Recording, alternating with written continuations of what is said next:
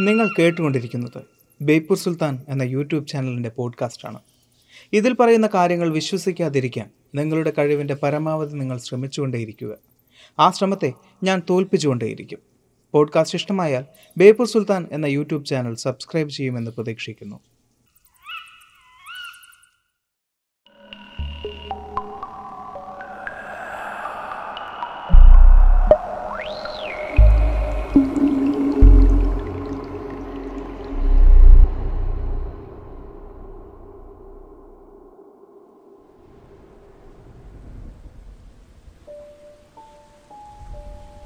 നമ്മളെക്കാൾ എത്രയോ ഇരട്ടിയല്ലേ മരിച്ചവരുടെ സംഖ്യ? അവരുടെ സംഘബലത്തിന് മുമ്പിൽ ഞാഞ്ഞൂളുകളല്ലേ? ഇപ്പോൾ ഇവിടെ ജീവിച്ചിരിക്കുന്ന നമ്മൾ. ഇനി അതും പോട്ടെ. നമ്മൾ തന്നെയാണ് ജീവിച്ചിരിക്കുന്നത് എന്നതിന് എന്താണ് ഉറപ്പ്? അവരുടേതായിക്കൂടെ യഥാർത്ഥ ലോകം ജീവിതം. ഒരു പുതിയ ജീവിതത്തിലേക്കാണ് നമ്മൾ മരിച്ചിറങ്ങുന്നത് എങ്കിലും. എ ഫെന്റാസ്റ്റിക് പോസ്റ്റ് കയറിപ്പോരൻ ചങ്ങായിമാരെ. ബേപ്പൂർ സുൽത്താന്റെ ദുനിയാവിലേക്ക്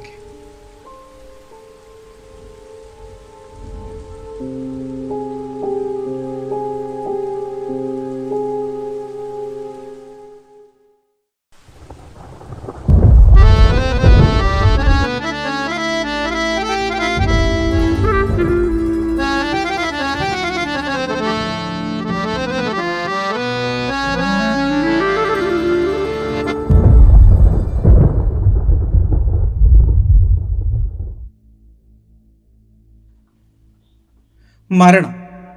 ഒരുപക്ഷെ മനുഷ്യൻ ഏറ്റവും കൂടുതൽ അറിയാൻ ആഗ്രഹിക്കുന്ന ഒന്നായിരിക്കും മരണത്തിന് ശേഷം എന്ത് എന്നത്. ആഫ്റ്റർ ഡെത്ത് മരണാനന്തരം. അതിനെക്കുറിച്ച് വ്യക്തമായി നമ്മളൊരു വീഡിയോ ചെയ്തിട്ടുണ്ട്. മരണത്തിലേക്ക് പോയി തിരികെ വന്ന പലരും മരണത്തെ വിശദീകരിക്കുന്നത് ഒരു ഇരുണ്ട തുരങ്കത്തിലൂടെയുള്ള അതിവേഗത്തിലുള്ള യാത്രയാണ് മരണം എന്നാണ്. അതായത് മരണമെന്നാൽ മറ്റൊരു ലോകത്തേക്കുള്ള യാത്രയാണോ? അങ്ങനെ ചിന്തിപ്പിക്കുന്ന ഒരുപാട് കഥകളുണ്ട്. ഉത്തരമില്ലാത്ത കഥകൾ. അമേരിക്കയിലെ ന്യൂ ജേഴ്സി എന്ന പട്ടണം. അവിടെ നീന ഡി സാൻഡോ എന്ന പെൺകുട്ടി ഒരു ഹെയർ സലൂൺ നടത്തുകയാണ്. തന്റെ സലൂൺ അടയ്ക്കാനുള്ള തയ്യാറെടുപ്പിലായിരുന്നു നീന. ആ രാത്രി തന്റെ സലൂണിന്റെ ചില്ലുവാതിലൂടെ അവൾ ഒരു കാഴ്ച കണ്ടു. തന്റെ സുഹൃത്ത് മൈക്കിൾ തന്നെ കാത്ത് പുറത്തു നിൽക്കുകയാണ്. അവൾ പെട്ടെന്ന് തന്നെ കടയടച്ച് മൈക്കിളിനടുത്തേക്ക് ചെന്നു. മൈക്കിളിന്റെ ജീവിതത്തിൽ പ്രശ്നങ്ങൾ നടന്നുകൊണ്ടിരിക്കുന്ന ഒരു സമയമായിരുന്നു അത്. മൈക്കിളിന്റെ ഭാര്യ മറ്റൊരാളോടൊപ്പം ഒളിച്ചോടി പോയിരുന്നു.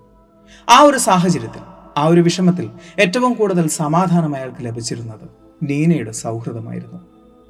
നീന അയാൾക്ക് പറയാനുള്ളത് മുഴുവൻ കേട്ടു. പലതും പറഞ്ഞ് സമാധാനിപ്പിച്ചു. മൈക്കിളിനെ അത് വീണ്ടും ഉന്മേഷവാനാക്കി. വളരെ സന്തോഷത്തോടെ മൈക്കിൾ പറഞ്ഞു നീന അധിക നേരം എനിക്കിവിടെ നിൽക്കാൻ സാധിക്കില്ല. തിരിച്ചു പോകേണ്ടതുണ്ട്. എന്റെ വിഷമങ്ങൾ കേൾക്കാൻ നല്ലൊരു സുഹൃത്തായി നീ എന്നും ഉണ്ടായിട്ടുണ്ട്. അതിന് ഞാൻ നിന്നോട് എന്നും നന്ദിയുള്ളവനായിരിക്കും. മഞ്ഞു പെയ്യുന്ന ആ രാത്രി മൈക്കിൾ നീനയിൽ നിന്നും അകന്നു നീങ്ങി. പിറ്റേന്ന് അപരിചിതമായ ഒരു കോൾ കേട്ടാണ് നീന എഴുന്നേൽക്കുന്നത്. മൈക്കിൾ മരണപ്പെട്ടിരിക്കുന്നു. അയാളുടെ മൃതദേഹം ആത്മഹത്യ ചെയ്ത നിലയിൽ കണ്ടെത്തിയിരിക്കുന്നു. എന്നാൽ നീനയെ ഞെട്ടിച്ചത് മറ്റൊരു വാർത്തയായിരുന്നു. ഇന്നലെ താൻ മൈക്കിളിനെ കണ്ട് സംസാരിക്കുന്നതിന് ഒൻപത് മണിക്കൂറുകൾക്ക് മുൻപ് മൈക്കിൾ മരണപ്പെട്ടിരിക്കുന്നു എന്ന വാർത്ത. അതായത് ഒരാൾ തന്റെ മരണശേഷം മണിക്കൂറുകൾക്ക് ശേഷം തന്റെ സുഹൃത്തിനെ നേരിട്ട് വന്ന് കണ്ടിരിക്കുന്നു എന്ന്. ഇതെല്ലാം വെറും തോന്നലുകൾ മാത്രമാണ് എന്ന് പലരും പറയുമ്പോഴും നീന ഉറപ്പിച്ചു പറയുന്നു. താനന്ന് മൈക്കിളിനെ നേരിട്ട് കണ്ടിട്ടുണ്ട് സംസാരിച്ചിട്ടുണ്ട് എന്ന്. മരണപ്പെട്ടു പോയ ഒരാളെ എങ്ങനെയാണ് സോളിഡായി കാണാൻ സാധിക്കുന്നത്? നീന ഇതിനെ ക്രൈസിസ് അപ്പാരിഷൻ എന്നാണ് വിളിക്കുന്നത്. പാരാനോർമൽ ഇൻവെസ്റ്റിഗേറ്റേഴ്സ് പറയുന്ന ഒരു വാക്കാണ് ക്രൈസിസ് അപ്പാരിഷൻ അതായത് മരണപ്പെട്ടു പോയ ഒരാൾ ജീവിച്ചിരിക്കുന്ന ഒരാളെ നേരിട്ട് കാണാൻ വരുന്ന അനുഭവത്തെയാണ് ക്രൈസിസ് അപ്പാരിഷൻ എന്ന് പറയുന്നത്. പ്രത്യേകിച്ചും ഒരു യാത്ര പറയാനൊക്കെ. ഇതിന് കാരണമായി അവർ പറയുന്നത് മരണപ്പെട്ടു പോയയാളും ജീവിച്ചിരിക്കുന്നയാളും തമ്മിലുള്ള ടെലിപ്പത്തിയാകാം എന്നാണ്. ശാസ്ത്രീയമായി വിശദീകരിക്കാൻ സാധിക്കാത്ത ഇത്തരം അനുഭവങ്ങൾ വെറും തോന്നലുകൾ മാത്രമാണ് എന്നാണ് ശാസ്ത്രം വിധിയെടുക്കുന്നത് അപ്പോഴും അനുഭവസ്ഥർ പറയുന്നു ഇതെല്ലാം യാഥാർത്ഥ്യം തന്നെയാണ് എന്ന്. അങ്ങനെയെങ്കിൽ അതിന്റെ പിന്നിലെ രഹസ്യം എന്തായിരിക്കും? റെയ്മൺ മൂഡി ഒരു അമേരിക്കൻ ഫിലോസഫറാണ്. നിയർ ഡെത്ത് എക്സ്പീരിയൻസ് എന്ന ടേം ആദ്യമായി കൊണ്ടുവരുന്നത് റെയ്മൺ മൂഡിയാണ് ഇത്തരത്തിലുള്ള അനുഭവങ്ങളെ അദ്ദേഹം വിളിച്ചത് ഷെയർഡ് ഡെത്ത് എക്സ്പീരിയൻസ് എന്നാണ്. അതായത് മരണപ്പെട്ടു പോയ ഒരാൾ ജീവിച്ചിരിക്കുന്ന ഒരാൾക്ക് പകർന്നു നൽകിയ അനുഭവങ്ങൾ. അതിനെയാണ് ഷെയർഡ് ഡെത്ത് എക്സ്പീരിയൻസ് എന്ന് പറയുന്നത്. രണ്ടായിരത്തി ഒമ്പതിൽ അദ്ദേഹം പുറത്തിറക്കിയ ഗ്ലിംസസ് ഓഫ് എറ്റേണിറ്റി എന്ന പുസ്തകത്തിൽ ഷെയർഡ് ഡെത്ത് എക്സ്പീരിയൻസിനെ കുറിച്ച് വിശദീകരിക്കുന്നുണ്ട്. തന്റെ ചെറുപ്പകാലം മുതൽക്ക് തന്നെ അതായത് മെഡിക്കൽ സ്കൂൾ പഠനകാലം മുതൽക്ക് തന്നെ മരണപ്പെട്ടു എന്ന് കരുതി തിരിച്ചു വരുന്ന പലരുടെയും കഥകൾ അദ്ദേഹം ശേഖരിച്ചു വെച്ചിട്ടുണ്ടായിരുന്നു.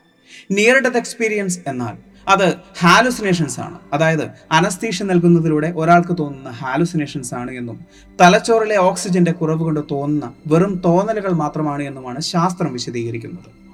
എന്നാൽ ഷെയർഡ് ഡെത്ത് എക്സ്പീരിയൻസിനെ എങ്ങനെ വിശദീകരിക്കാൻ സാധിക്കും എന്ന റെയ്മണ്ടിന്റെ ചോദ്യത്തിന് ഇന്നും മറുപടി നൽകാൻ ശാസ്ത്രത്തിന് സാധിച്ചിട്ടില്ല. മരണപ്പെട്ട് തിരികെ വന്നവർക്ക് ചിലപ്പോൾ കണ്ടതെല്ലാം തോന്നലുകളായിരിക്കാം. പക്ഷെ ഒരു അപകടവും സംഭവിക്കാത്ത സാധാരണ മനുഷ്യന് മരണപ്പെട്ടയാളോട് ചേർന്നുള്ള അനുഭവങ്ങൾ ലഭിക്കുന്നതിന് പിന്നിലുള്ള കാരണം എന്തായിരിക്കും? ഷെയർഡ് ഡെത്ത് എക്സ്പീരിയൻസ് എന്ന വാക്ക് ചിലപ്പോൾ ഒരു പുതിയ വാക്കായിരിക്കാം. പക്ഷെ കാലങ്ങൾക്ക് മുമ്പേ തന്നെ മറ്റു പല വാക്കുകളിലൂടെയും ഇത്തരം അനുഭവങ്ങൾ റിപ്പോർട്ട് ചെയ്യപ്പെട്ടിട്ടുണ്ട്. ആയിരത്തി എണ്ണൂറ് കാലഘട്ടങ്ങളിൽ death bud visions death bud coincidence അങ്ങനെ പല പേരുകളിലും ഷെയർ ഡെത്ത് എക്സ്പീരിയൻസ് റിപ്പോർട്ട് ചെയ്യപ്പെട്ടതായി പറയപ്പെടുന്നു.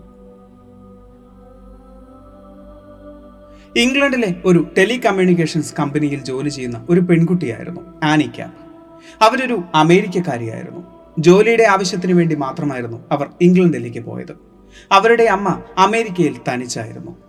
രണ്ടായിരത്തി നാല് ഡിസംബർ ഇരുപത്തിയഞ്ച് ഒരു ക്രിസ്മസ് ദിനം. അന്ന് രാവിലെ അവർക്കൊരു കോൾ വന്നു. അമ്മ കാൽ വഴുതി വീണിരിക്കുന്നു എന്ന വാർത്തയായിരുന്നു അത്. എന്നാൽ അവധിക്കാലമായതുകൊണ്ട് തന്നെ തനിക്ക് ഉടനെ അവിടെ എത്താൻ സാധിക്കില്ല എന്നും അമ്മയ്ക്ക് വേണ്ട കാര്യങ്ങൾ ചെയ്തു കൊടുക്കണമെന്നും അവർ ആശുപത്രിക്കാരെ അറിയിച്ചു.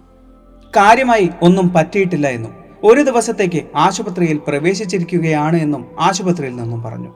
എന്നാൽ ആനയുടെ അമ്മയ്ക്ക് തൊട്ടടുത്ത ദിവസം മുതൽ ബുദ്ധിമുട്ടുകൾ കൂടുകയായിരുന്നു. ദിവസങ്ങൾ കഴിയും തോറും അവരുടെ പ്രധാനപ്പെട്ട അവയവങ്ങളെല്ലാം പ്രവർത്തിക്കാതെയായി. എന്നാൽ ഇത് ആശുപത്രി അധികൃതർ ആനിയെ അറിയിച്ചിട്ടില്ലായിരുന്നു.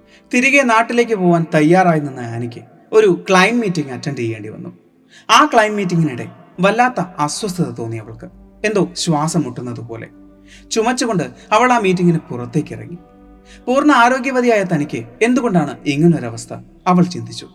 അവൾ തന്റെ ഫോൺ എടുത്തു നോക്കി. ആശുപത്രിയിൽ നിന്നും പതിമൂന്ന് മിസ്ഡ് കോളാണ് അവൾ കണ്ടത്. അവൾ ഉടനെ ആശുപത്രിയിലേക്ക് തിരിച്ചു വിളിച്ചു. അതിലവൾക്ക് കേൾക്കാൻ സാധിച്ചത് ശ്വാസം മുട്ടിപ്പിടഞ്ഞു മരിക്കുന്ന സ്വന്തം അമ്മയുടെ ശബ്ദമായിരുന്നു. ഇന്നും വിശദീകരിക്കാൻ സാധിക്കാത്ത ഒരു അനുഭവമാണ് ആനിയുടേത്. അന്ന് എന്തുകൊണ്ടായിരിക്കാം അവൾക്ക് അങ്ങനെ ഒരു ശ്വാസം മുട്ടലുണ്ടായത് മീറ്റിംഗിനിടെ പുറത്തു വെച്ച ഫോണിൽ ആശുപത്രിയിൽ നിന്നും വിളിച്ച കോളുകൾ അവൾ അറിഞ്ഞിട്ടുണ്ടായിരുന്നില്ല.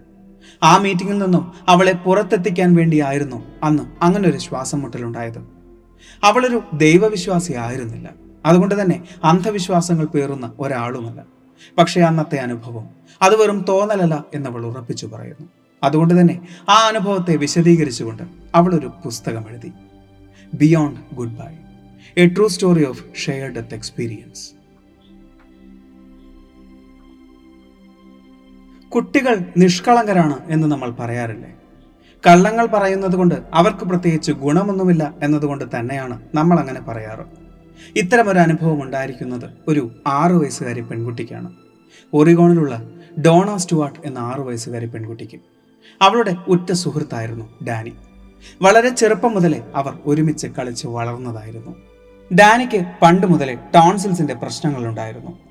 ഒരിക്കൽ ഡോണയുമായി കളിക്കുന്നതിനിടെ ടോൺസിൽസിന്റെ പരിശോധനയ്ക്കായി ഡാനിയെ അവന്റെ മാതാപിതാക്കൾ കൊണ്ടുപോയി.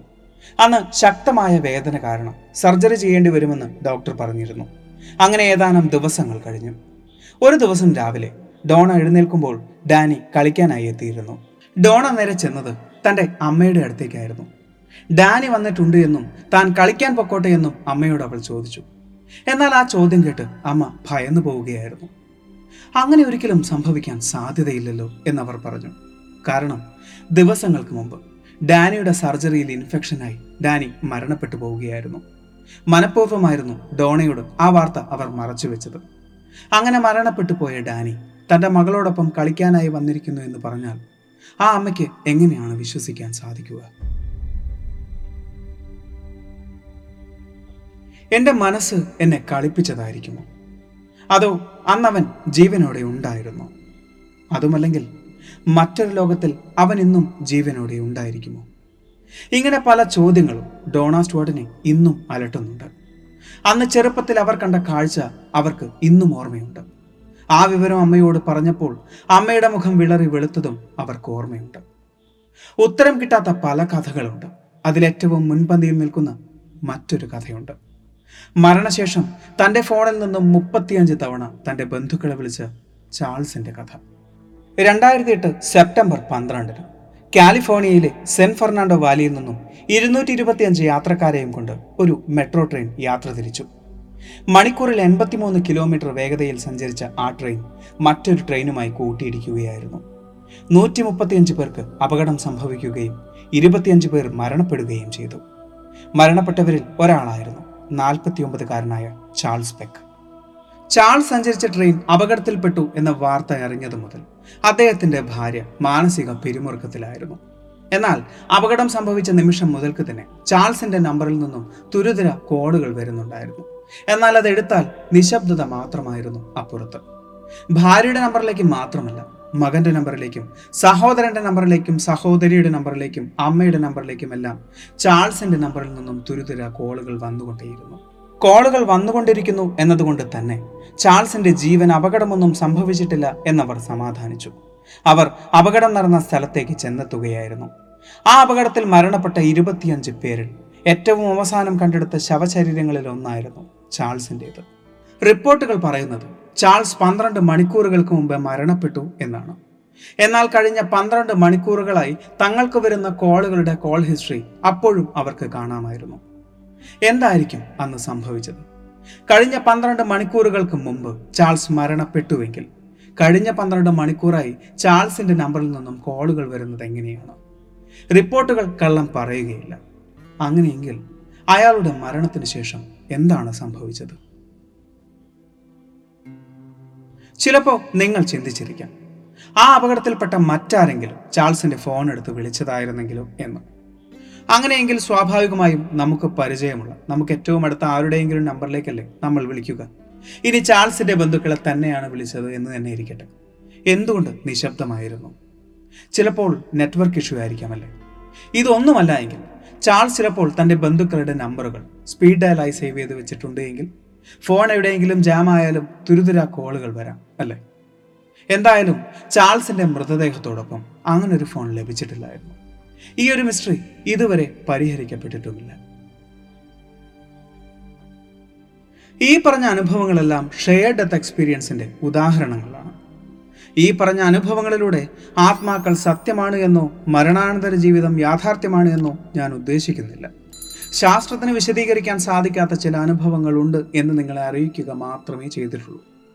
നിങ്ങൾ ശ്രദ്ധിച്ചിട്ടുണ്ടോ എന്നെനിക്ക് അറിയില്ല ഈ പറഞ്ഞ അനുഭവങ്ങളിലെല്ലാം മരിച്ചവരുടെ ലോകത്തു നിന്നും ജീവിച്ചിരിക്കുന്നവരുടെ ലോകത്തേക്ക് കമ്മ്യൂണിക്കേറ്റ് ചെയ്യാൻ ശ്രമിച്ചത് ഫോണിലൂടെയാണ്.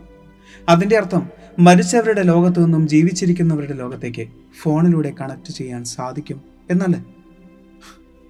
ഈ ഒരു വീഡിയോ നിങ്ങൾക്ക് ഇഷ്ടമായി എന്ന് വിചാരിക്കുന്നു. സുൽത്താൻ എപ്പോഴും പറയുന്നത് പോലെ സബ്സ്ക്രൈബുകൾ കൂമ്പാരമാകുമ്പോൾ പരിപാടി ഗംഭീരമാവും.